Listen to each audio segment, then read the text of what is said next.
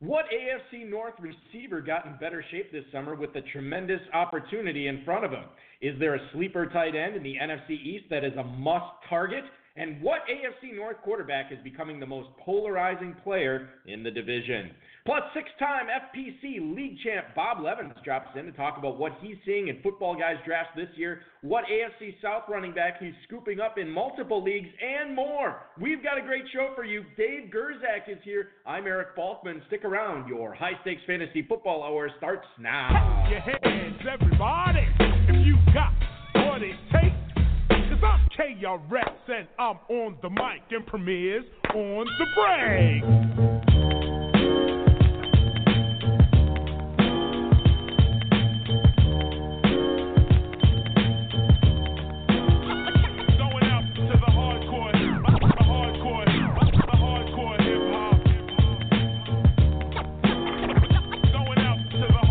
Broadcast live and heard around the world, you are now listening to the most entertaining hour of radio on the planet. It's the High Stakes Fantasy Football Hour presented by MyFFPC.com with your hosts Eric Balkman and Dave Gerczak. The High Stakes Fantasy Football Hour is your home for football analysis from the best fantasy players in the world. And now, because no one else was available, here are Eric Balkman and Dave Gerczak. with the master rhymer. That's the behind the video rapper. You know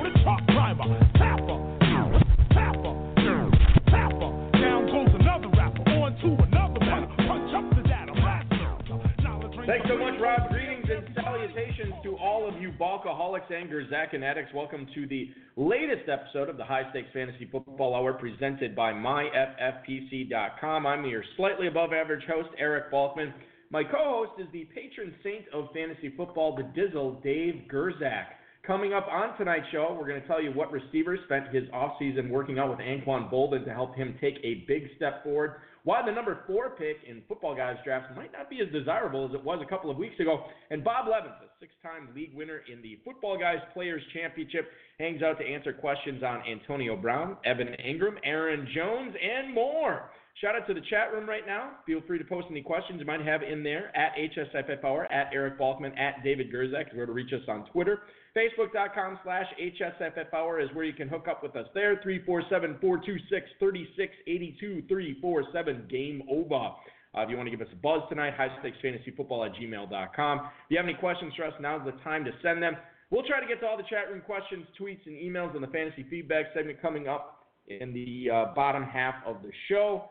Shout out to our producer and mutual friend Rob. Audio engineer and best friend Bryce is commissioning tonight, so we are on our own. If there's any audio difficulties, and Dave, we've never had to deal with any of those on this program. Not a once. Yeah, yeah, and uh, you know we're coming up. You know what June 21st is? I don't know if I told you this. Uh, the summer equinox. Uh, is it? I don't even know. It could be. I don't know. First day of summer. Uh, it also could be as well. I, I meant in terms of this show. Uh, the X hundredth show. 400th episode Ah, of the HSFF Hour will air on June 21st. Sweet. I'm very excited. We are doing nothing special for it. I'll tell you that right now. Not yet. I'm gonna make some plans. We're gonna get some. You know, actually, I just got this. Uh, you know, they get those catalogs, Oriental Trading catalogs. Yeah. I got one and I threw it out, but actually, it's in the it's on the top part of the garbage, so I can pull it back out. Uh huh. And they had a like a a taco party, so we get pinatas and all sorts of Mexican food and stuff like that. What do you think? Uh, that's fine. I'm just confused what that what 400 has to do with that. Nothing. It would just be kind of fun to have Okay. a bunch of, uh, you know, you Just get a Mex- big, big Mexican- sombrero. Yeah. I'll do one too. And uh, margaritas. We get the margarita Yeah. maker here. On. Uh, okay, I'm in. So we are doing something special for it. Yes, it's a it's a Mexican theme. All right, perfect. Well, the theme tonight is drafting, and if you want to hook up with uh, some FPC drafts, definitely can do that. Football Guys uh, Players Championship Draft. There's going to be one popping off at midnight tonight. I will be commissioning that. There might be a second one. Uh, so hustle up and uh, make that second one happen. I think there's two or three spots left in the first midnight one. We're going to open a second one up here shortly. Uh, so that is going on at myffpc.com. Dynasty Startups also going to be drafting tomorrow morning. I think there's still a few spots in that draft. We also have another startup going on Tuesday, I believe, and then uh, more coming up on June 1st as well. Early Bird is going on for the main event right now. Seven days left in that main event. So make sure that you are registering your main event teams in the next seven days to not only save $100 off your entry, but also get in that Pros versus Joes drawing, which will be held sometime prior to our June 8th show, but I think on June 8th we're going to reveal the Joes on these airwaves and, and let you know uh, who made it into the pros versus Joes this year. So make sure you're signing up for that at myffpc.com. As always, best ball, super flex, and double ups always available every day, all day at myffpc.com. Let's bring in tonight's guest, ladies and gentlemen. He's been playing high stakes fantasy football uh, for the past decade, starting with the old WCOF and then with the FFPC for the last seven years. He says he prefers high stakes leagues because of the high level of competition, and he now has six Football Guys Players Championship titles under his belt against that said competition. He's already drafted a few early Football Guys teams this year, and he's here to talk about his thoughts on them. Please welcome into the show Bob Levens. Uh, welcome to the HSFF Hour. Happy early Memorial Day to you, sir, and uh, thanks for hopping aboard. Hey guys, thanks for having me. Uh, it's fun to be here with you on a Friday night. Appreciate it.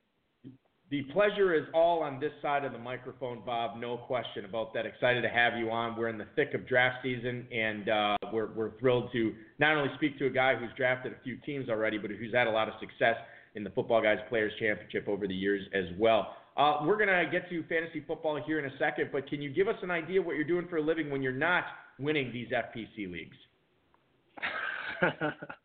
oh man, I don't know about that. Uh, I actually am a manager for a medical. I'm a manager for a medical device company. Um, and the beauty of that is I've got a few friends who who I let them know they're gonna I'm gonna be on this podcast, and they're wondering where their phone call is because they're also rabid fantasy players and PC uh, competitors who have won a few as well. I'll share their names later, but. Uh, when I'm driving to some of my accounts, I'll, I'll make phone calls, and we're already breaking down divisions and sleepers and, and busts. So it's pretty funny. But uh, my work is, is allows me some flexibility to talk shop uh, while I'm driving from from place to place. Yeah, that's always advantageous when you can have that, Dave. Absolutely, 100%.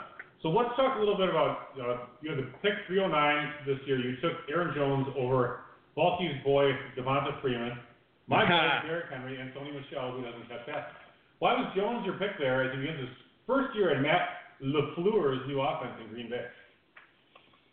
Yeah, you know, I mean, there's a there's a couple things that go into that. I think first off, when I look at Derrick Henry and uh, Sony Michel, those guys don't catch catch balls, and um, you got to rely on those touchdowns and those big yardage games. And, and while they'll have some, I like a little bit more consistency. Um, Derrick Henry clearly has the upside, um, and he's probably the better pick over Michel, But you know, with Aaron Jones, it's not because of LaFleur. Trust me, I'm actually not a LaFleur fan. Uh, I think he got his job at Tennessee large in part to Sean McVay's success in uh, with the Rams. But l- large in part, I mean, I think what LaFleur learned, LaFleur learned was that you have to ride your horses, and he learned that last year in Tennessee. You know, getting uh, you know uh, Derrick Henry less touches was not the effective approach. And at the end of the year, we saw what happened. So I do think he'll ride Aaron Jones. We saw Aaron Jones can catch the rock last year. Uh, the only knock on him, I think he's getting pushed down about a half a round because of his injury at the end of last year, missing two games. Uh, I think if that wasn't the case, we'd be seeing him go at the end of round two. So I, I like Jones a lot. Um, you know, picking at that place, I mean, I like other backs better, but but Jones was my pick over those guys. Yeah, Aaron Jones going at the 310 and FFPC best ball drafts right now. You obviously got him at the 309 here. I think I know the answer to this question, um, but you know, with as you alluded to, Aaron Jones ended the season on IR for the Packers last year. Are you concerned at all with the injuries this year? And, and is he a guy worth handcuffing to either Jamaal Williams or Dexter Williams late, or are you just better off avoiding those two players? You know, I think in some situations it's a smart move. I, am going to avoid it because I think if Aaron went down, I don't believe Jamaal will get the full load anyway. So I'll just take the risk, go Aaron Jones, and pick better players. In my opinion, in the 11th round, um, that that's where I stand on that. But some people love the handcuff strategy. I, I, I don't take that approach as, as often. Bob, in that same draft, you ended up going with uh, a pair of running backs right after you took Aaron Jones. You went running back, running back, running back in rounds three through five. You get Kerryon Johnson and Chris Carson to go along with Aaron Jones. Have you found yourself loading up on running backs like this early, you know, drafting three in the first five rounds? Is that something that either you found yourself doing this year or not at all, or maybe this is sort of how you like to build your teams? No, not necessarily. I think in this the draft you're referencing, I, I took uh, uh, Nuke, uh, Hopkins, number nine overall, then followed up with uh, with Antonio Brown. So with my with my two receivers there, I um, I felt really comfortable at the wide receiver position, and then obviously I was going to go Aaron Jones. I thought on Johnson was a steal at that point in round four. Round five, uh, you know, I, I, you think about Seattle and just where they're at. They're going to run the rock. Schottenheimer can't stop running, I think, to a fault. But when when when Russell Wilson now has lost his number one target for the year, and and um, Doug Baldwin it's really coming down to a rookie and then Tyler Lockett. They're going to just run, run, run, run, run. Those games are going to end in two hours. So I mean, I think you know maybe there's a, a team. there's a team where I probably could have handcuffed and went Penny Carson, but at the time the news on Carson's knee hadn't come out, and I like Carson more than I do today. I think the knee's a blip on the radar. He'll be back in a few weeks, but um, no, it's not a strategy that I'll that I'll take probably very often, going three backs in a row. But in this particular situation, I like the value. All right, I got a question about Lamar Jackson, a player I own in a lot of leagues. I don't know if you, first of all, you know, I don't know if I should say the bad news. Have you heard the bad news about Lamar Jackson lately? We're going to get that to later in the show, but you can bring it up now. All right, so I'm just going to yeah. bring this up real quick, and then I'll ask you, have you heard that? Heard about that? Yeah, he's missing everybody. yeah, he can't can't complete passes, and then on top of that, he he found out at OTAs that they ha- that they're have a new offense. Like he wasn't aware that they were instituting a new offense until OTAs started. It's like, what the hell are you doing? Man? Anyway, so they drafted a lot of fast players. They drafted Marquise Brown, Miles Boykin, and Justice Hill, all running in like four four forty type. I mean, I think all these guys run four fours or lower actually. Uh, do you think Lamar Jackson, in spite of this bad news, is still going to have a breakthrough fantasy season in 2019? Absolutely. Uh, you think about it, he doesn't need to throw more than 24 touchdowns and however many yards, call it 2,600 yards, um, to, to be up there with Drew Brees and others because he, I mean, I, I think you guys may agree. I don't know. I'd be curious to hear your feedback. I think he's a thousand yard rusher in his sleep, and he could easily break the eight touchdown mark. So you've got a guy when you factor that into the to the PC uh, scoring format.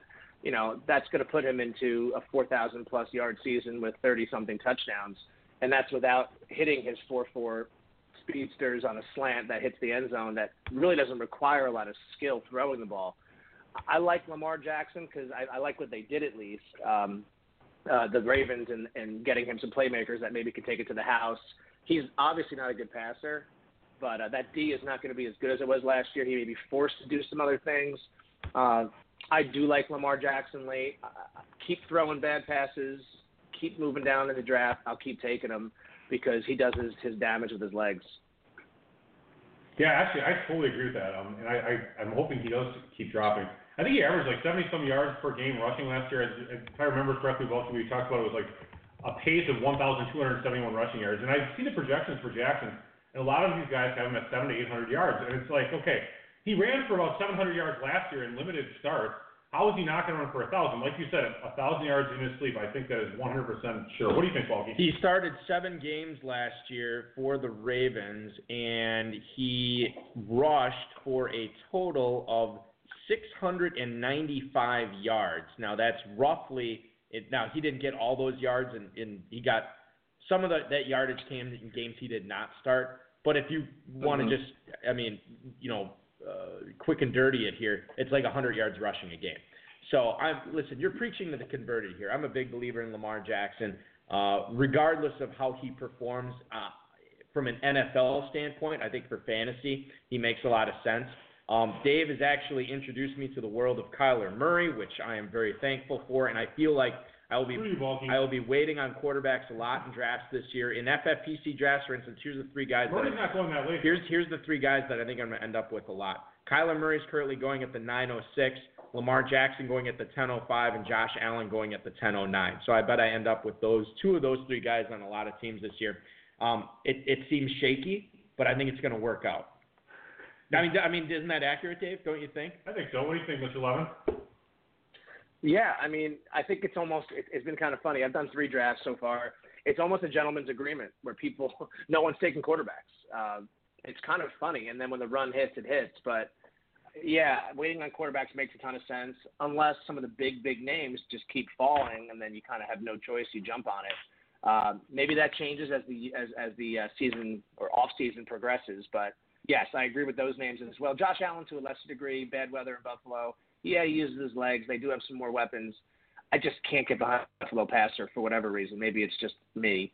Um, and I want to see Kyle Murray. I don't, you know, I didn't follow him as much as I should have, so I'm excited to see him play. Uh, I do like Jared Goff though, and he's, you know, not the runner, but I think they may have to rely a little bit less on the run game and just, you know, exploit defenses with those three big receivers.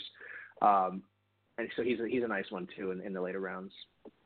Yeah, Goff, Goff going right around. He's going at the 8-11, so he's going ahead of all three of those guys, but still in that same neighborhood. And certainly, if you're waiting on a quarterback until the eighth round and you take Jared Goff as your starter, you're doing just fine. We're speaking with Bob Levens, a six-time winner of the Football Guys Players Championship Leagues, joining us here on the High Stakes Fantasy Football Hour tonight, talking about many of his Football Guys drafts this year. And I want to talk to you about a guy that you drafted in multiple leagues. I can't remember if it was two or, or, or three of them, but D'Onta Foreman. Uh, you've selected him at least twice. Are you of the belief that this is the year that the Texans end up either making him the featured back over Lamar Miller or he takes over that role at some point this season? Uh, you know, it's it's more of a of a disbelief in Lamar Miller. Uh, ever since he got that job in Miami, I, I jumped on him then and got burned. He's a good straight line runner. I just think he's had so many chances to get the full complement of, of carries, and he just hasn't done a lot with it, even in a tremendous offense like the Texans. Foreman, uh, in his rookie year, was starting to push Lamar, and then of course he tore his Achilles, missed all last year.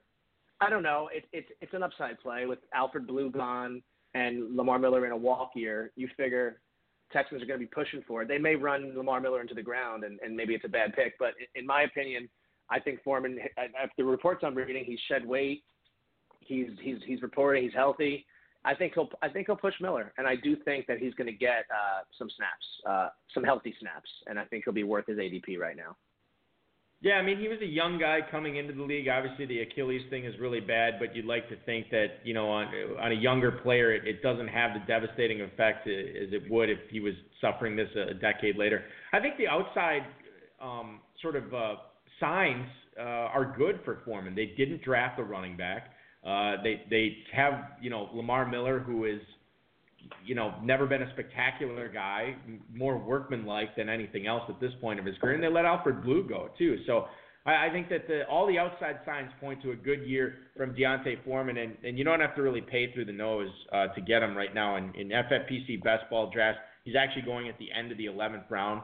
Um, behind guys like Ito Smith, Ronald Jones, and Jaylen Samuels, right ahead of guys like Nyheim Hines, Peyton Barber, and Dion Lewis. So that seems about right for him there. Uh, for sure. I, I know you're not a D'Onta Foreman fan, Dave, but uh, but the the price for me is right right there at the end of the 11th. Where's where's Lamar Miller going? Just curiously. I can tell you, uh, even though curiosity did in fact kill the cat, Dave.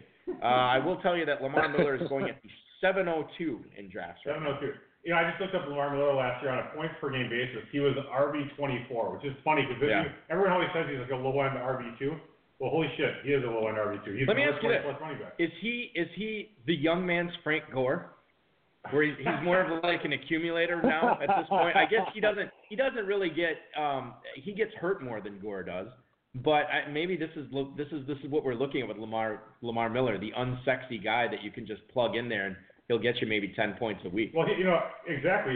He averaged 0.3 points more than uh, you know he's kind of known and respected. Nick Chubb. Oh yeah. He outscored yeah. Chubb. You know, granted Chubb had some really weak right. yeah. whatever, but yeah, I mean, I don't. First of all, I don't like Lamar Miller that much, but I mean, the whole Achilles thing. It's just so tough for me to get behind it because no one ever comes back from it. So Foreman is the first to do it at running back, I'll, I guess I'll catch the next one. You, yeah, yeah. So you're you're, you're fine. There's, there's, no there's no FOMO with Dave here. The yeah. fear of missing out does not exist that's for right. D'Onta yeah, Foreman. That's, that's, fine, but I mean, you know, the, the, logic makes sense. Yeah. Go ahead. Go ahead. I respect. I respect that. I respect that. It's not like you're. You know, I, I think the key is he's going where he's going, but y- your points are are very valid, and he's not like he's not going to be the guy I, I go crazy with. But I think right now, I think he can he can steal you know one B carries, which obviously is worth it at that point.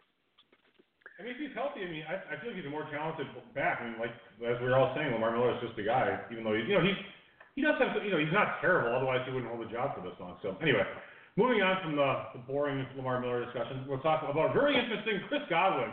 He took him at the 504. Bruce Arians says he's a 100 catch player. Do you think he gets all the way up there with Mike Evans playing the other side? You know, OJ Howard's hyped up all the time, but apparently Arians, and we don't know if he's going to throw to Howard. And uh, who else we got faulty there? Who's playing the slot? Do we know yet? Justin Watson? Is he going to be on the outside? Uh, let me take a look at the depth chart here. Adam Humphries is in Tennessee. So, so that's what's interesting. They're saying Godwin may play some slot as well. Um, so Godwin, yeah, can and play then- the slot. Go ahead. I'll let you actually talk, uh, Bob.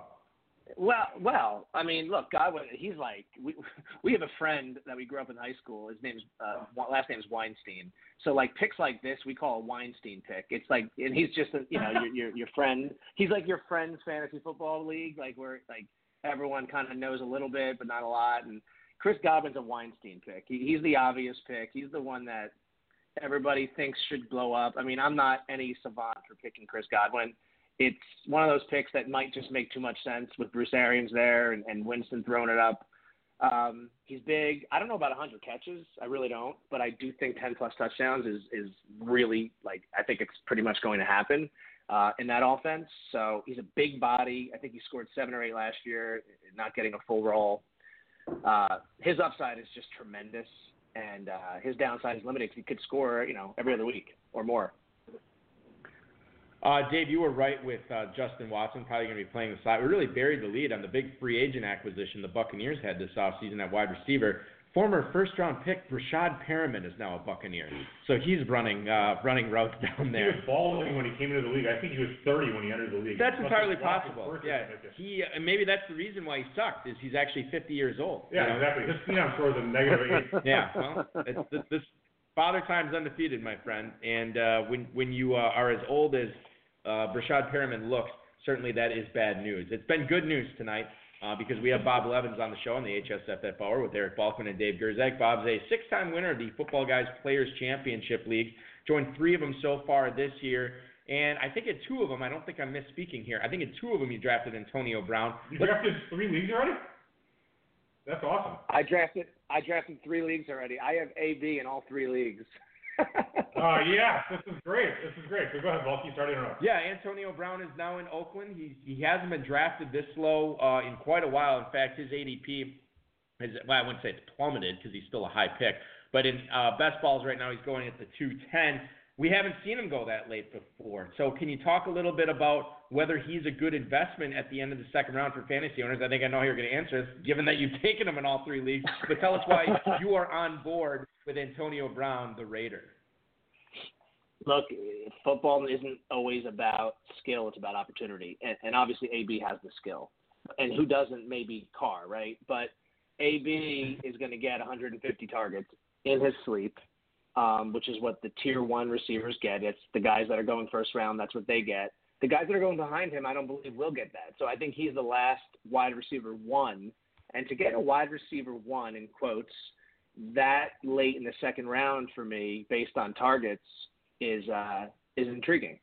Uh, you know, the question is, can Carr produce? And I don't know. I think AB some short routes. If the line holds up like it did a few years ago, I mean, he could absolutely destroy his ADP. And um, when you're if you're you know when you're pairing him with another receiver or with a top tier back, you feel good about it. So for the time being, the issue with him that I have is his personality. If things go bad, he's going to quit, and you got yourself a, a big a big issue. So I think that's my concern in Oakland is Gruden might blow that whole thing up. But if things start off pretty good and he's reporting to camp, I I think sky's the limit. Look, if there's anything you can count on, it's Gruden to be a great coach and the Raiders to be a quality organization, right? Yeah, that's those are the constants in life. Um, have have they announced the um, the Hard Knocks team yet? No, but I think the Raiders are one of like five or six that are It's, it's, eligible. it's down. I know that San Francisco was one of them, and they did not want to do it. And I know the NFL said that they would not choose the Niners, but man, it would be so great if it was the Raiders this year with I would Gruden. agree, awesome, yeah. It would Um, be so much more fun with the Raiders, the year they were going to Vegas, would be more fun, but nevertheless. Well, I mean, True. you get Gr- Mayock would probably be on a few episodes. yeah, Mayock would be good. Antonio Brown. Right. I mean, oh man. The So- more tools, the better, right? I The mean, only- there's a lot of tools the, on this team. the only thing better would be if if Marshawn Lynch was were, Oh, were yeah. to come back again. Oh, can you imagine Marshawn Lynch and Antonio Brown on the same field, Dave? I know, yeah. That'd be fantastic. So Bob, let me ask you a question. I mean, this is, and actually, I'm trying to really pick your brain here. I'm not trying to nitpick Antonio Brown. So Derek Carr, you know, Amari Cooper just was not productive with Derek Carr. He left and then he went to Dallas. And he had some he had some really big games. Granted, some of them were fluky games where he catches an 80-yard touchdown off of a, you know whatever weird throw, but nevertheless, he was productive there. So then now Antonio Brown comes to town. I mean, did, do you have any idea? And I don't really know the answer to this as to why Cooper just wasn't effective, and then subsequently, you know, subsequently became effective again. That's a great question. I was talking about, about that with my buddy. Um, you know, I think I think it's about fit, right? I think Cooper probably fit that regime a little bit better off the play action with the run. He's a great route runner. I, I don't look at Cooper as being tr- tremendously athletic, which is funny for me to say as a, a manager for medical devices. So uh, clearly, these guys are all freak. these guys are all freak athletes, but in, in the realm of, of superior athleticism, I don't think Cooper is is really at the top of it he's a great route runner. I think it works when you go and play action and you're just hitting people on a strike. And some of those were right. Mookie. Look, Cooper's fine. I, I don't have a problem with Cooper. And, and, and if it was anybody else, Antonio Brown's just such a freak with route running, speed. I mean, the, the dude just did things that were ridiculous.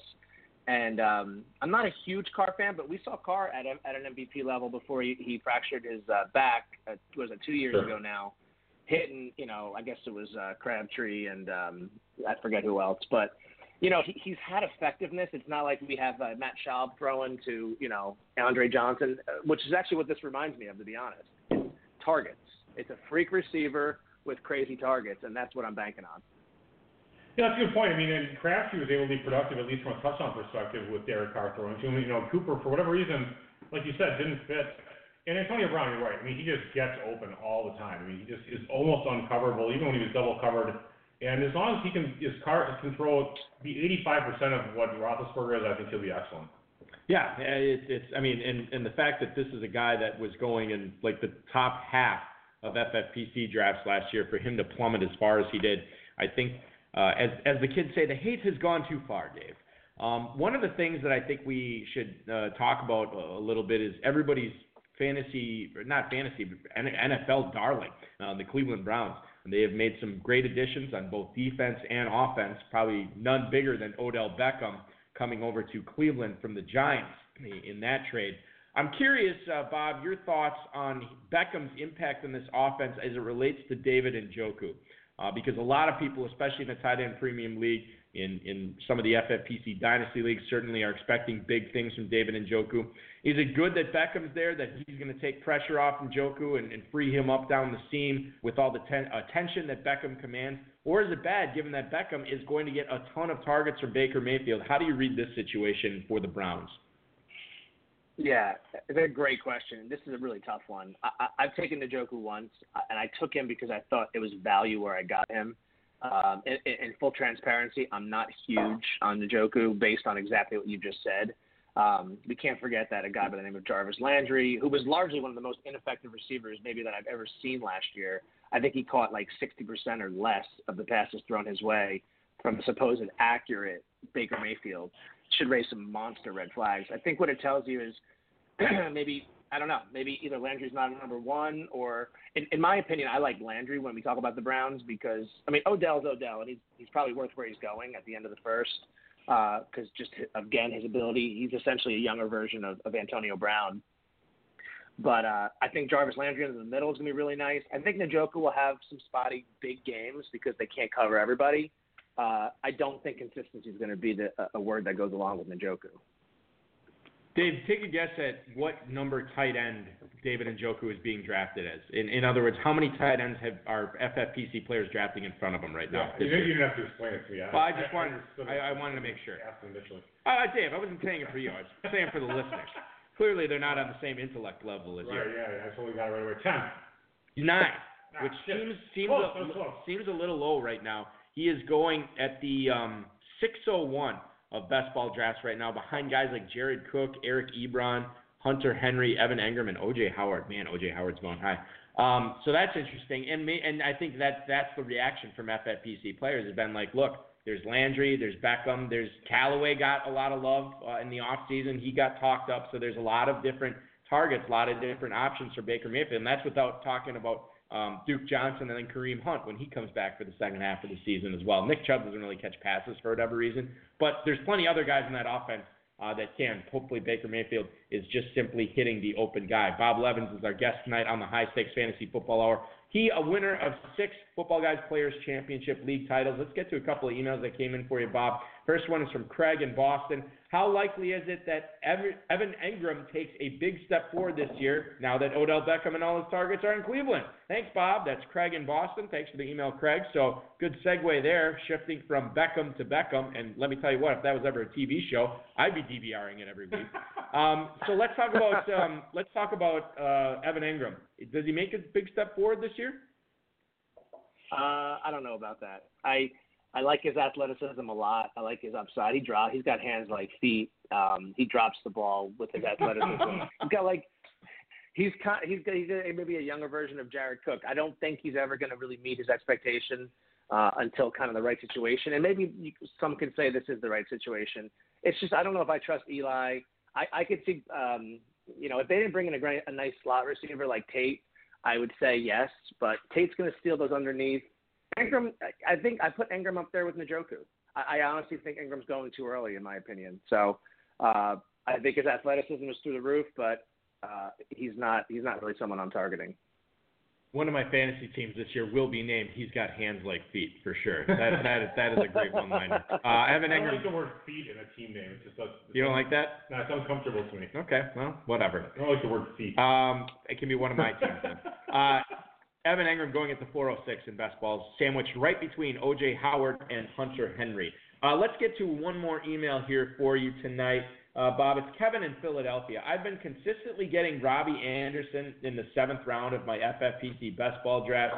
Am I reaching on him with a young, talented quarterback throwing to him and Anderson being the number one target on his team? He screams as a value to me. What am I missing? That's Kevin in Philadelphia. Bob, is he missing anything with, with Robby Anderson? I can say that uh, again, in best balls, his ADP is uh, 710 uh, right now. So I mean, he, I mean, if you're taking him consistently in the seventh round, that makes sense.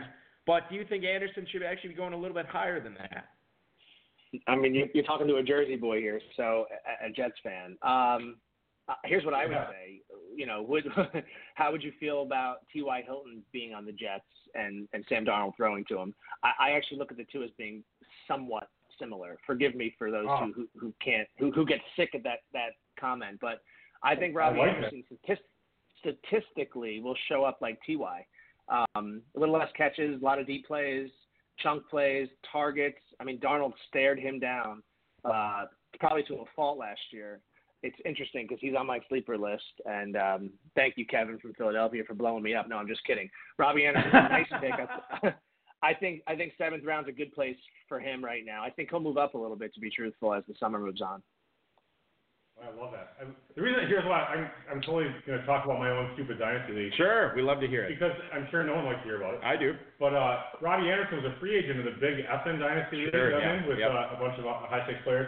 And his ADP, he was drafted three times in fo- in uh, in FFPC draft. Sure. that he was been dropped. Rookie draft, you're Yeah, rookie yeah. drafts for dynasty, and he, his ADP was a 203, and I got him at the 310. Wow, nice work. So I'm very, very I'm Very just nice. bragging. I, there's no question or anything. Yeah. I'm just really happy that you like Robby Anderson because now I want him on this one team. Yeah, no, I, I get it, and congratulations to you.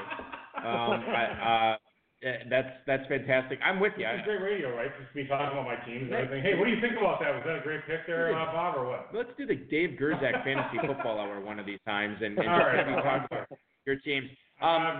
Robby Anderson going behind Tyler Boyd, Alshon Jeffery, and Corey Davis. He's going in front of Dante Pettis, Will Fuller, and Tyreek Hill still. So interesting stuff Wow, there. Tyreek. Tyreek Hill averaged uh, ADP in, in May for FFPC best balls going at the 901. Um, okay, Fo- uh, that's pretty cheap. for 901, 901 for Yeah, because- Tyreek Hill. Yeah, if he gets an eight-game suspension, who cares? It's best ball. Well, and this is why I encourage people to draft early because of situations like this. And you know, we we, we haven't really. This has got to be a record for 2019, the deepest we've gone into the show without mentioning Todd Gurley's name.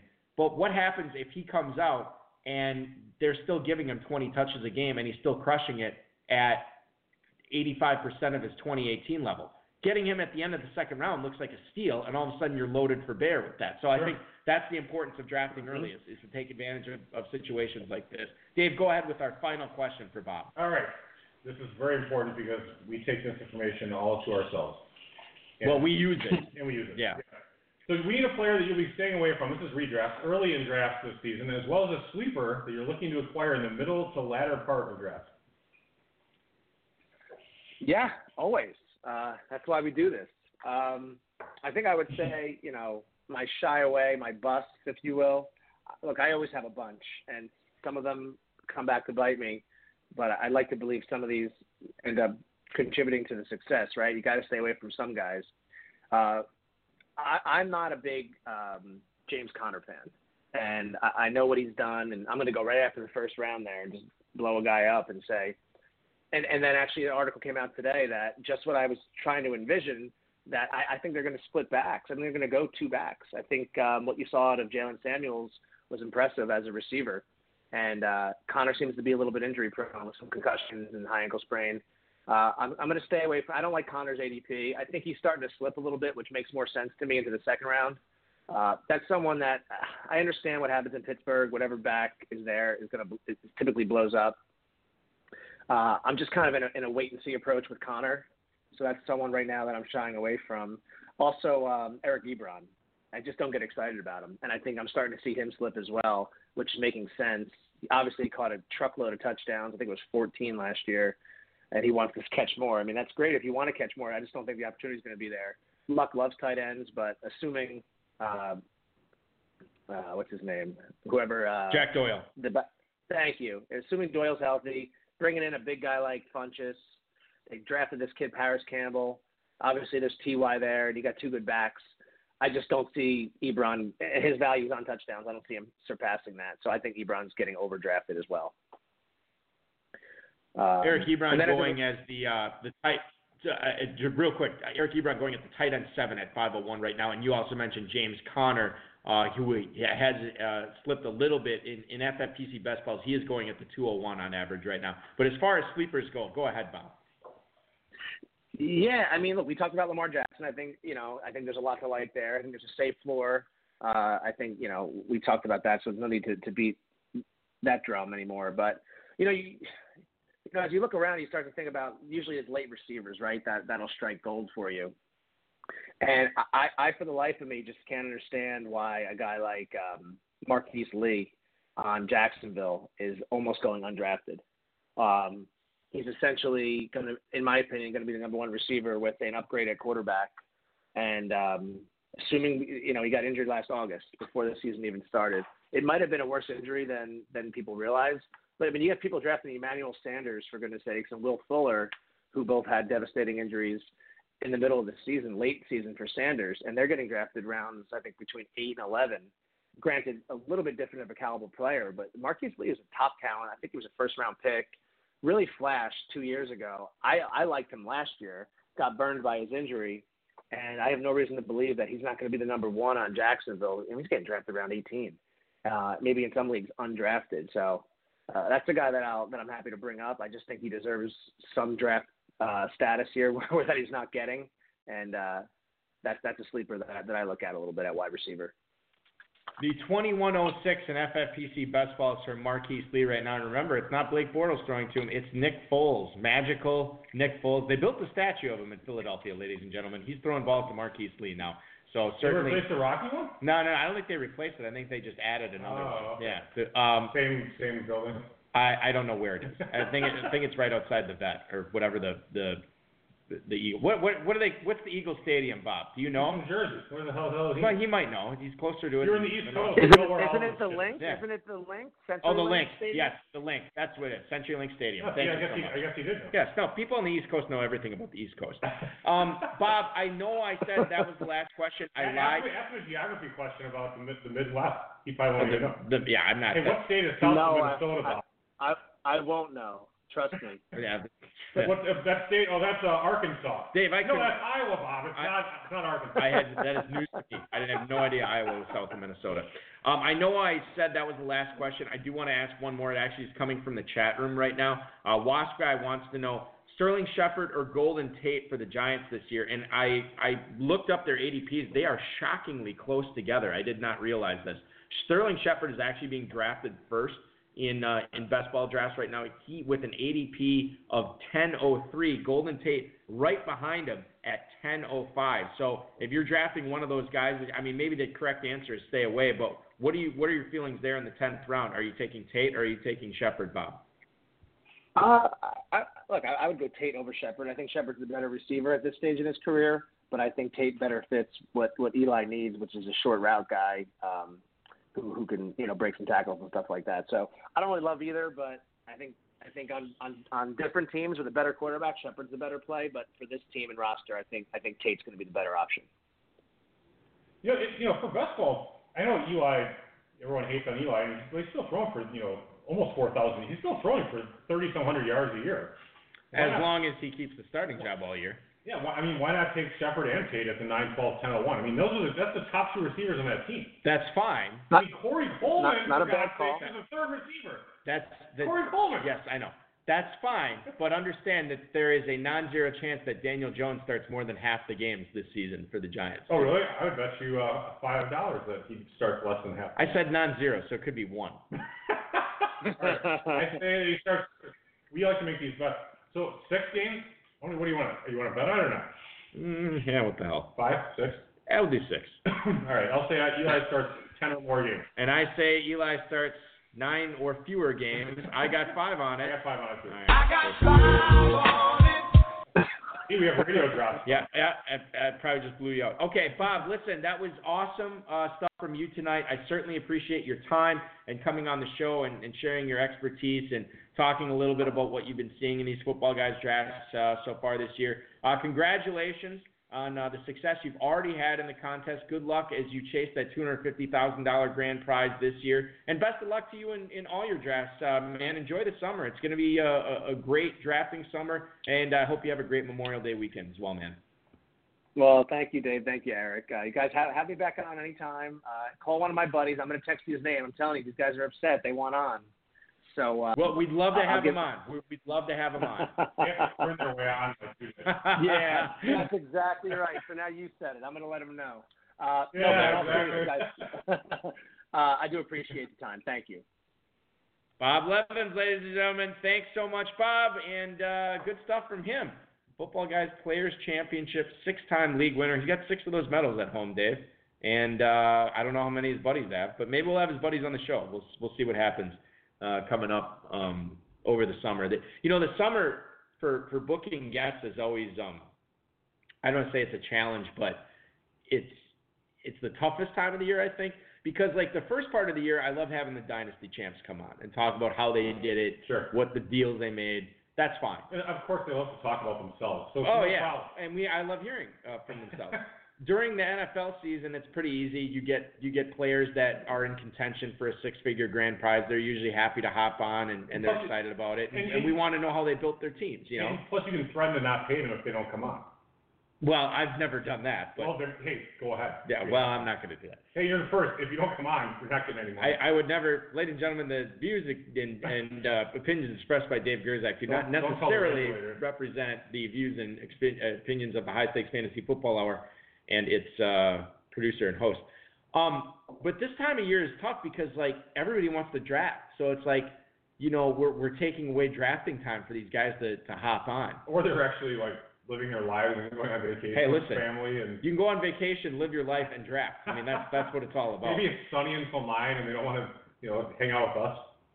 Uh, uh so on. Yeah, maybe. Two Packer actually uh, chiming in in the chat, uh, bragging up his non-sheeple rankings, which were just posted. Um, and Meyer, if you Two Packer, you can get that uh, that link in the chat. Uh, actually, I, I don't think it allows you to post the link in the chat, which is really frustrating. But if you can let us know where we can find those rankings, I will gladly. They're on uh, Twitter. Twi- oh, they're on Twitter. Yeah, you just posted them on Twitter. Yeah, okay.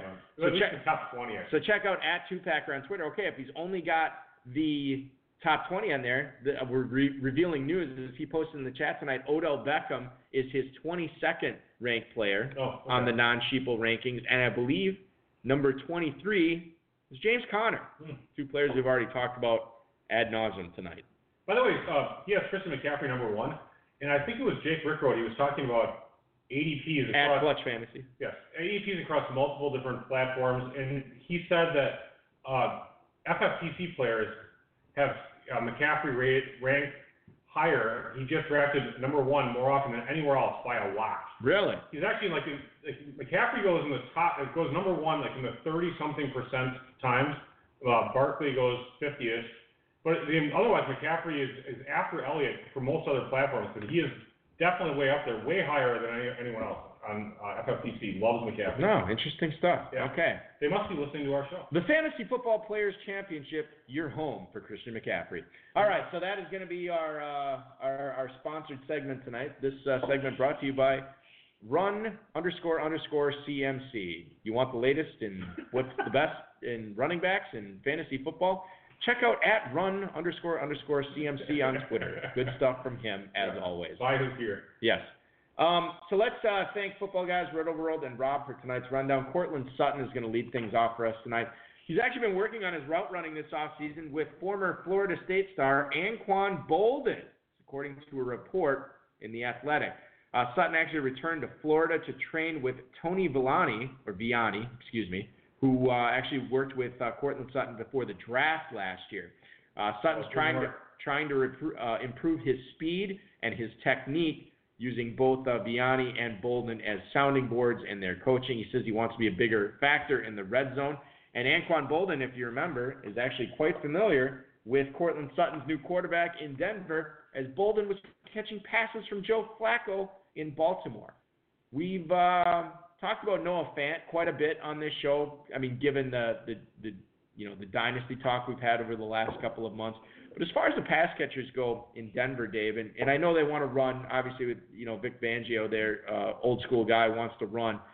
Courtland Sutton, his ADP right now is the 904 in best ball drafts.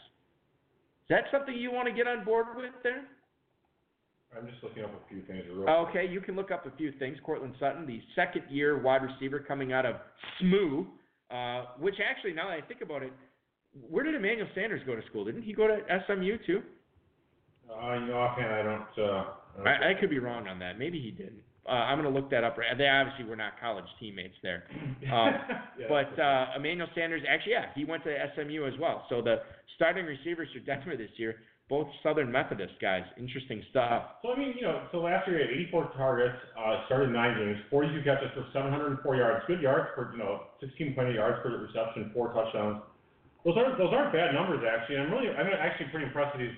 You know, you hear these news stories and granted they're a little bit of a fluff piece, but it's They all are this time of year. you know it's better than uh, you know Josh Doctson who's just kind of hanging out and chilling or doing whatever he does. Mm-hmm. So I, and there's who else is there? Sanders is he even going to be back? I don't even know if he is. And then DaeSean Hamilton, and then Noah Fant, Jeff Heuerman. I mean, they have to throw to somebody. Yeah. I mean, you really almost by default, Sutton almost has to get a thousand yards, right? I mean, Flacco's going to throw for 3,500 yards at minimum. He's not that bad of a quarterback. You can run all you want. You can be the run heaviest team in the NFL. You still got to throw the ball probably more than half the time, and and those passes are going to go to somebody. And and like, I'm with you on Sanders. I just dumped him in a dynasty league. I don't have good faith that he is going to come back and. I mean, he's probably gonna be a shell of the former player, that that uh, a shell of his former self. I, I think is what what the Sure. phrase is.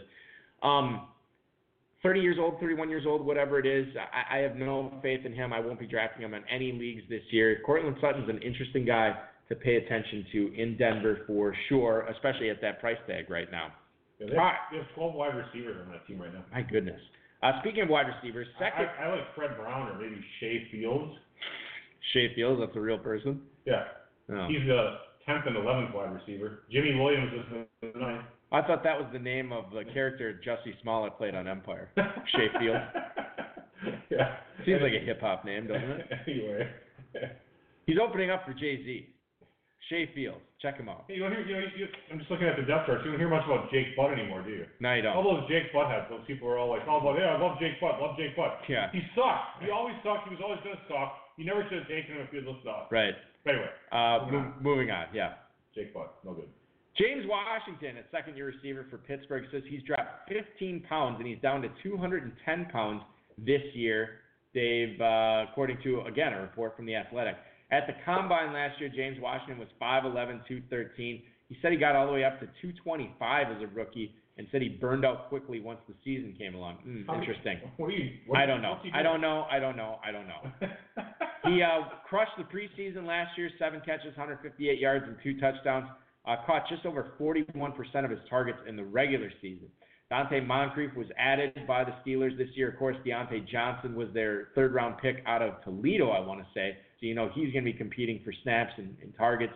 Um, no Antonio Brown, so this is good news, big opportunity for all these guys, and James Washington should have a better 2019 than 2018. Uh, apparently, he worked on the family farm and ran sprints in order to lose weight and get faster. That's always interesting.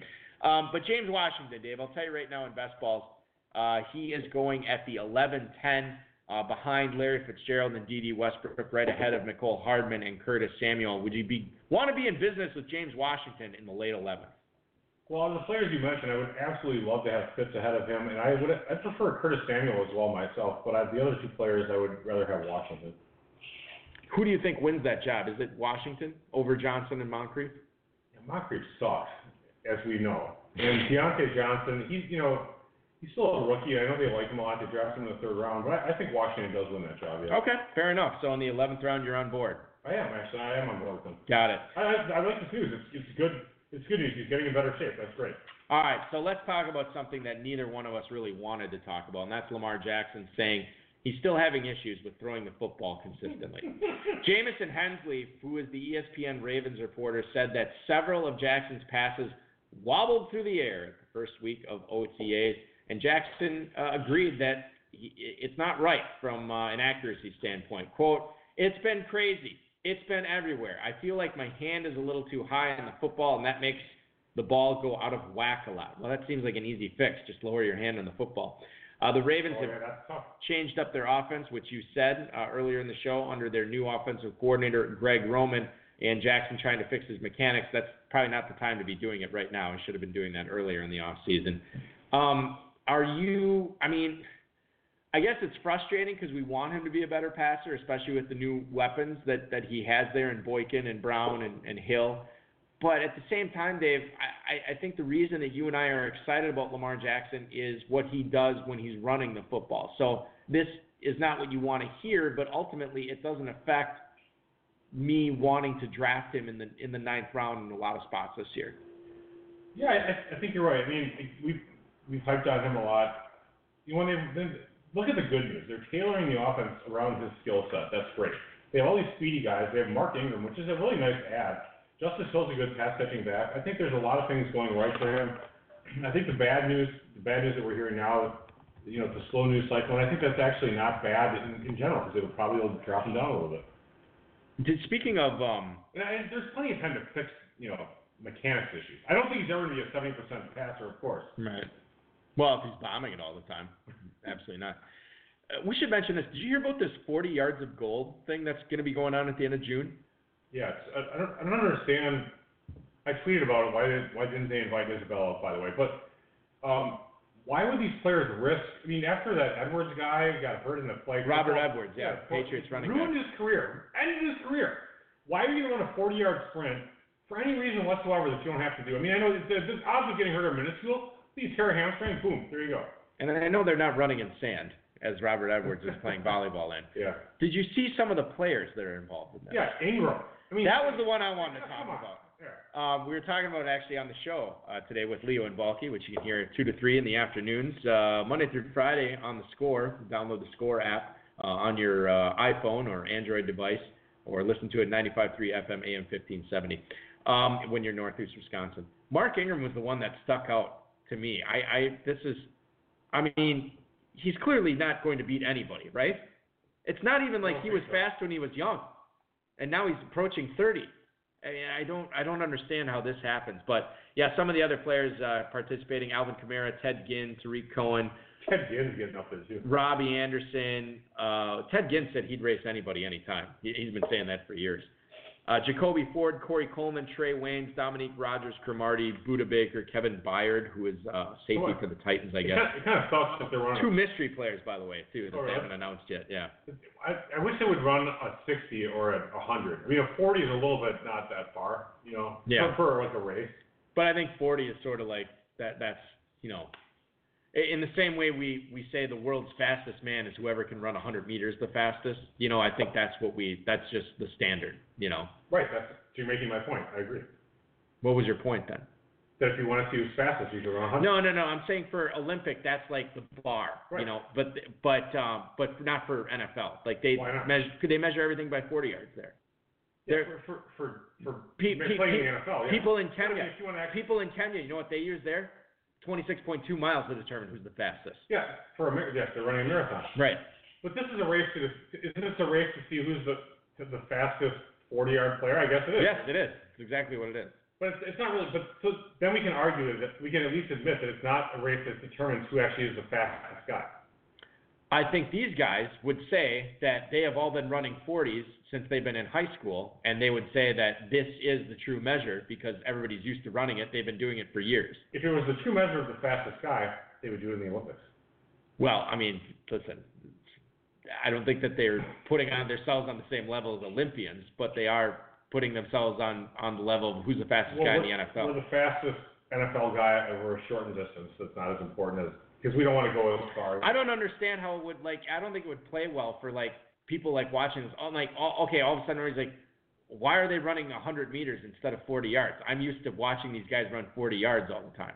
Exactly because of my what I just said. Because the arbitrary measurement for the fastest fastest person on the planet is a 100 meter dash. For some for some sex, and then there's other. Uh, No, there's- for the world. No, well, no, yeah, but not these guys. These guys are part of the world, and they would not say that. You know, it, it, it is arbitrary. I'm totally agreeing with you on that. I'm just saying for viewership and for people who don't pay attention to the Olympics, which quite frankly is a lot, um, and it would just make more sense to to have this uh, as a 40 yard dash measurement rather than uh, 100 meters. Speaking of which, did you also see the announcement that the combine is going to be in prime time next year? wow. Are they ever going to show? Here's a question for the com. People who watch the combine Yeah. will agree with me. Other people will be like, whatever. Will they ever show the three cone drill? Will they ever show the That 20 is yard, frustrating. Will they ever show the 20 yard shuttle? Or do you just get to sit there for six hours until some dick releases it on Twitter? Right, Like, yeah. oh, here's all the stuff I got, man. Yeah. And uh, by the way, 80% of the running backs didn't even do it. Right.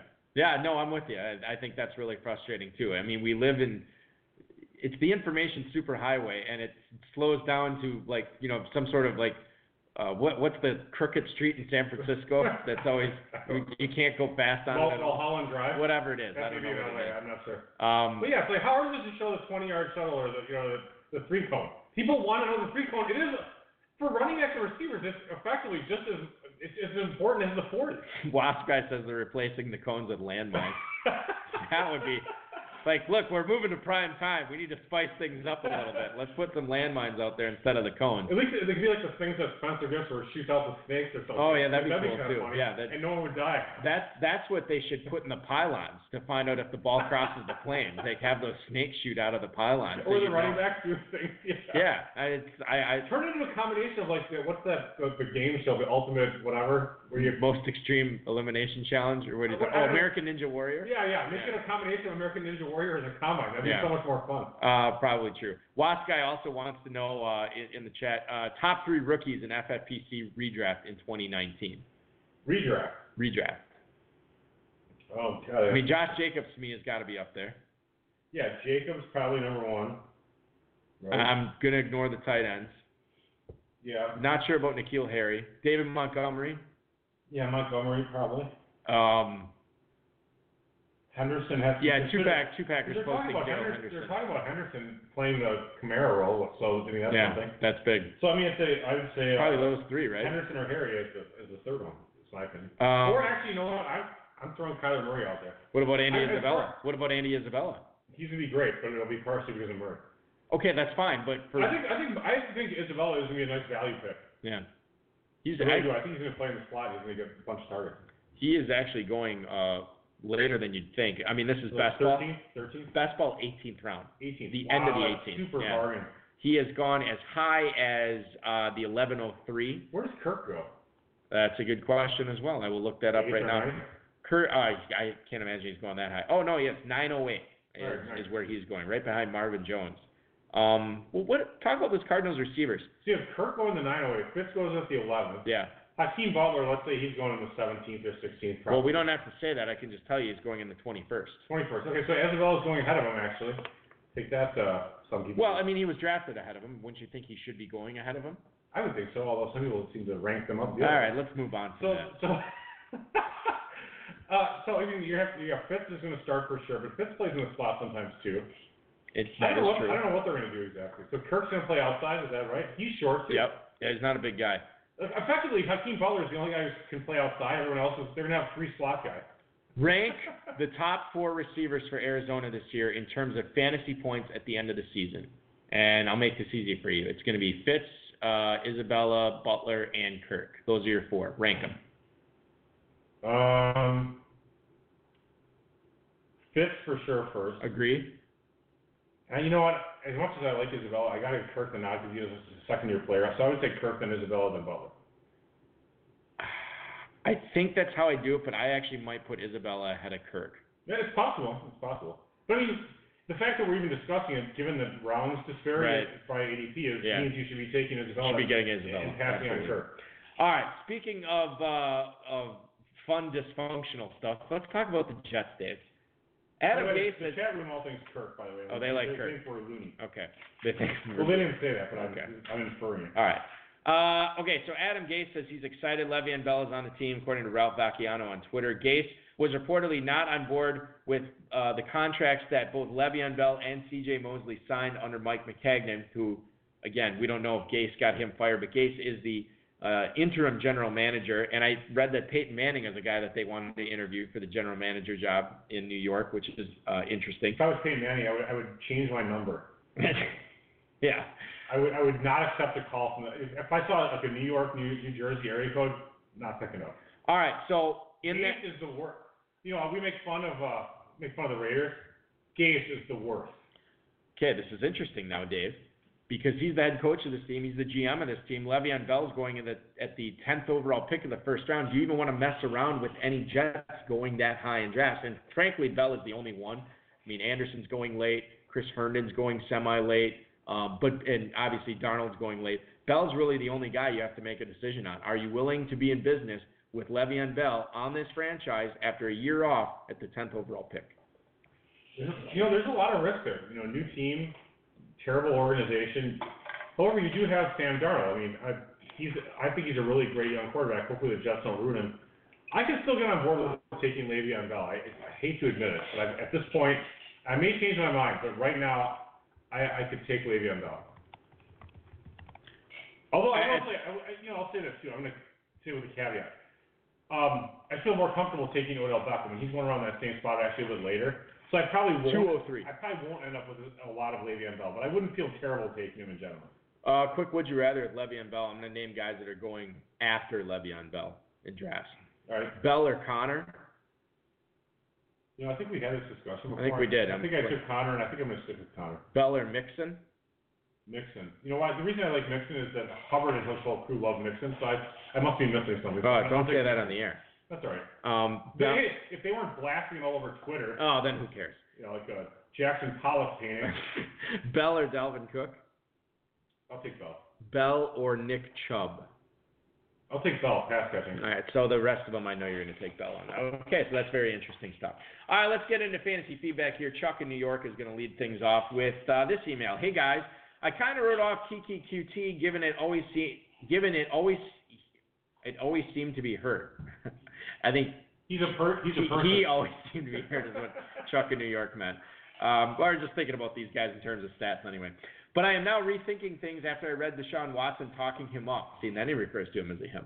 Is he a target or a fade for you? That is Chuck in New York. Thank you for the wonderfully disjointed email, Chuck. Uh, right now, I can tell you Coutee in best ball drafts going at the 10-10, Dave. oh yeah, You're on board? Yeah. I take Coutee and don't draft Will Fuller ever. Okay, that was my next question. Would you consider? No. Okay. I would never. I would never draft Will Fuller ever. Uh, take a guess at what his ADP is. 704. 804. Shoot, close. Yeah, so he is going ahead of Coutee. I wonder if there are people that are, would pair those two together, given yeah, that's not terrible. given in a best ball, given that one of them seems to always be hurt. it's actually true. But but here's the other thing: two, both of them are hurt quite a bit too. Here's my hot take of the day. take, take all three Hopkins, Fuller, Coutee. That's not Dave, bad. Dave, here's what I think you can do. Everybody's talking about Fuller and Coutee. Ignore those guys. Take DeAndre Hopkins. That, that's good. I think Hopkins is going to be the best receiver on the Texans this year. Good. That's the guy you want. I like that. I feel like I'm doing my best Mike Francesa um, impersonation What- here. You just you just landed a job at NFL.com. Yeah, yeah, you're hired. I mean, he, he he's saying Hopkins is going to be awesome. Here's our Totally agree. here's our top six running backs rankings here at NFL.com. Yeah.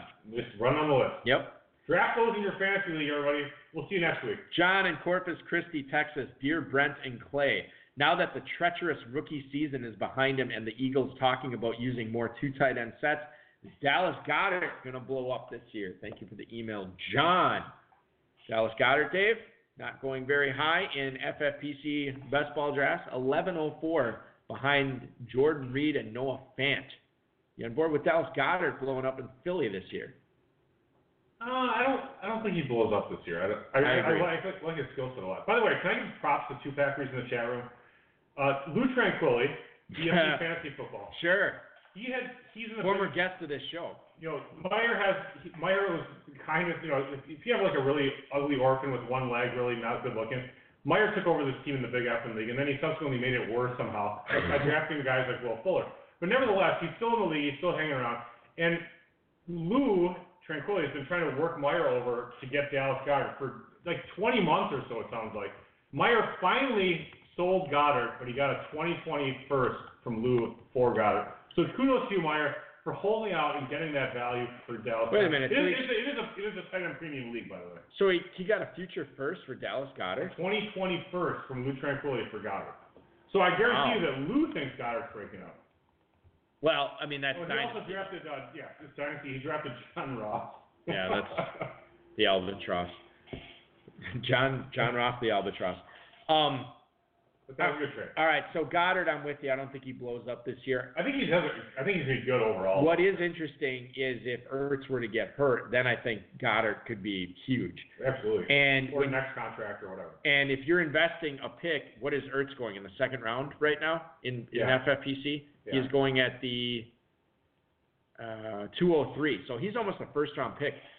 Get Dallas Goedert in the 11th round. I mean, you almost have to do that to handcuff. Take him in the 10th. I totally agree, actually. And, and there's gonna be times where you might be, if, if they actually it does pan out that where they're playing together and playing well and they're getting targets and Jeffery's hurt again like usual, uh, that you could start both of them. And by the way, uh, Lou does own Ertz, so it does Right. make sense for Lou to pick him up. Uh, I should point out too on the uh, Kentucky Fantasy Football State Championship podcast, uh, every time they mention Al- Alshon Jeffery, Farrell corrects uh, everybody and says, in honor of Eric Balkman, let's call him Alshon Jeffries. That's great. So yeah, I I, I really Yeah, why we appreciate call why is it why is it Jeffrey? Jeffries. yeah, it's Alshon Jeffries Like every person on the football guy's message board. and Emmanuel Ander from Denver. Barry in Atlanta, should we be concerned about this Ezekiel Elliott shoving a security guard thing, or won't he be suspended until next year, or not at all? Thanks, HSFF guys. That's Barry in Atlanta. I'm assuming Georgia. Um, you saw the video from this on TMZ? I did. It was really not. It was a very bad look for Elliott. He looked like a total idiot. He's dressed like a total idiot too. Yeah, like a like you know whatever. um, do you think he gets suspended this year? Well, Uh, first let's ask this: Does he? Do you think he gets suspended at all because of this? I would guess no. That's my guess too. I'm surprised there hasn't been more heat on this. Yeah, I, I, I know. I mean, I think that they're gonna brush this under the rug a little bit, maybe. Um, There was no, there was, you know, he pushed. A, he was a guy, so Right. because it wasn't a woman, I guess it's okay. right. Yeah. Oh, right. So terrible. I mean, it's, you know, it's kind of true, right? If a, if a woman had fallen over, oh my God, suspended for a year. But it's just a guy, just because it's a 130 pound tech deck guy who's supposedly working security there, gets knocked over and gets pushed over like this metal railing. I mean, he was being a total bully. I mean, it's ridiculous. Uh, It's, emb- it's, embar- it's embarrassing. Yeah, Yeah. It's, it's embarrassing. Sure, he was drunk. Um, Maybe or high. or high. Who knows? Should- th- don't- This is the one thing the NFL should do. The first, as soon as that happens, I'd call in for a mandatory drug test, like in a second. Yeah, that the players' union is it would probably have a problem They with that. Well, that should negotiate that in the, in the next thing. It's like if there's something controversial that comes Yeah. up, you should be able to call them in instantly for a. NFL's been taking advantage of the players' union for years. This this should be uh, pretty simple and stirred. All right, let me let me pose a question to you, Dave. Sorry, did you want to say something? Well, you know, Watts guy put this in the chat. No suspension, but portends future troubles. Right. Now, by the way, portends means it could be future oh, trouble. Oh, thank all you. that, don't understand. So th- this isn't the first time Elliott's had problems, by the way, too. He's had all these other issues Yeah. going on. This guy's he's a powder keg. He's Okay. now getting close to first level knucklehead or idiot. Okay. Let's say you're in an FFPC draft. Yeah. You have the four pick. The first three picks are Barkley, McCaffrey, and Kamara. What do you do? I think I, I mean FFPC draft. I think I'm taking Elliott. You would take Elliott there. Sure. At at four. Okay. I think there's a pretty big chasm between him Over and- Kelce. Kelce. Well, actually, you know, you know, David Johnson. People have been letting him get down pretty far. Yeah. Now they're starting to talk him up a little bit. David Johnson's a really interesting player. 109 for David offense. Johnson right now. I, I I'd have to think about David Johnson and having to reach at him possibly. Okay, but so you would so you would you would take probably take Elliott, but you would consider Johnson, Kelce, Kelce's, Kelce, Kelce's and, not impossible. I would consider. I mean, that's another something to consider. and what about Nuke Hopkins? Does he come into play at all or no? I probably would. I probably would not take him. I guess. All right, fair enough. Uh, let's get to uh, yeah one last email tonight. We're only ten minutes over. Nice job, Eric. Jim in Reno, do you view Delanie Walker as a good bounce back tight end that I can count on to be my starter, or is he just a has been that's never going to be a, a big contributor again? Thank you for the email, Jim. Delanie Walker, Dave, currently going in FFPC best ball drafts at the 906. He is going ahead of TJ Hockenson, Kyle Rudolph, and Jack Doyle. He is going behind Chris Herndon, Trey Burton, Austin Hooper, and Vance McDonald. Your thoughts on Delanie Walker going at the 906? Is that a worthwhile pick there for you? So, say again who he was going before and after. I'm He sorry. is going right after uh, Vance McDonald, Austin Hooper, Trey Burton, Chris Herndon. He is going right before TJ Hockenson, Kyle Rudolph, and Jack Doyle.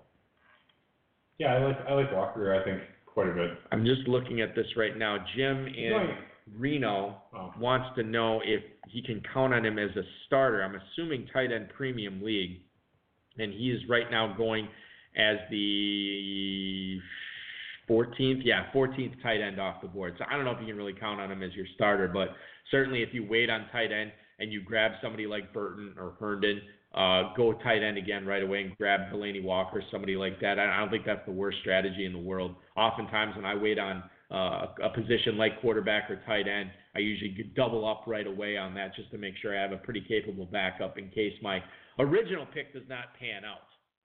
Yeah, it makes a lot of sense actually. So Delanie Walker, uh, you're on board with in the ninth round for Yeah, that seems, FFPC. that seems fine. Okay. All right, fair enough. Well, that's going to do it for our show, ladies and gentlemen. Hopefully you enjoyed it. I want to, of course, thank uh, Bob Levens for hopping on the blower tonight and uh, talking a little football guys players championship with us. I want to thank Dave Gerczak, the FFPC, the way, Rob Bryce, and of course each and every one of you. I'm sorry to have to interrupt. Yes. There supposed to is there some sort of apology coming to Two Packer? An apology. Fake news you said twice. I have not heard the retraction apology about. Guess wasn't in Fake the news. and he wasn't the point leader. Wasp guy dominated that all season. No, I, I have no idea. Did I say that last week? I, evidently. So Wow. okay, so hang on. So Wasp guy was is this right? Wasp guy was the the regular season point leader in Revelations. Is that right, y'all? Uh, maybe. Yes, and according to the the poor format of the playoffs, uh, Revelations, uh, Wasp guy got boned. now that's a great team name right there. Wasp guy got boned. I love that. Hashtag Fraser. Yeah, hashtag crazy. Very good. Uh, so our, our apologies. Are yeah, sincere, sincerely apologize uh, for, any fake news I might have spread. player in Revelations. All hail Hudson and Kern he got, he got boned And in, in the playoffs. here's to more boning of the Wasp guy. We'll be back next Friday, maybe to bone the Wasp guy. I'm not really sure. Uh, 10-9 Central, nine-time Football Guys Players Championship League champion Daryl Wall is actually going to be our guest uh, next Friday at 10-9 Central for our final show of May. So uh, hopefully you come back for that. Check out the Maiden Dynasties and the 2019 Best Ball Leagues at myffpc.com. Hopefully we've given you some ammunition tonight that you can arm yourself with as you go in to try to dominate a May draft. Get in on the Football Guys Early Bird. That expires at the end of next month, coming up in a few weeks. And the main event Early Bird expires a week from today. Hustle in, save that money, and try to win a half million bucks. Thanks for listening, everybody. Your weekend officially starts now. This has been another episode of the High Stakes Fantasy Football Hour presented by MyFFPC.com that was broadcast live and heard around the world. Eric and Dave will be back next week with more analysis, interviews, and advice from a guest much smarter than they are. Thanks for listening, and we'll talk with you again next week. We're on the cement floor, even more so if we on tour. Me and E explore the country, wondering about the evening before. Trying to explain where the time went, while other rappers find a studio to grind in. Like So I know we uh, we actually made the wager of Daniel Jones and Eli Manning, and you said uh, Daniel Jones starts or Eli Manning starts ten or more games. How many do you honestly think that Eli Manning starts? Do you think he starts all sixteen? Uh, I kind of, I kind of do. Really? Because Daniel Jones sucks or what? Yeah, and I, I, I you know, I, I, I actually, you know, and then the, the GM's talking about him playing a couple more seasons or whatever. I actually, Yeah. I feel like Eli's gotten thrown under the bus a, just a little bit too much. I feel like he's not that great, but he's not the worst. I mean, his completion percentage, I- I don't, I don't have it in front of you, I think was actually pretty reasonable last year. Okay. It's not bad. All right. So, and who's the beneficiary on that? Is it just Barkley? You excited about any of the other Giants pass catchers? I actually think Tate and Shepard at their ADPs for the best ball that strategy. I don't think it's a bad one. Hop. I don't know. I mean, Engram. I don't know. I, God. uh, So, so In- Engram's a conundrum for you right now. Well, you know, Beckham. That's a lot of targets, and Beckham leaves. That's a ton of targets available. Indeed. I think Engram could be all right. I mean, in spite of our guys not liking him, I think it's possible.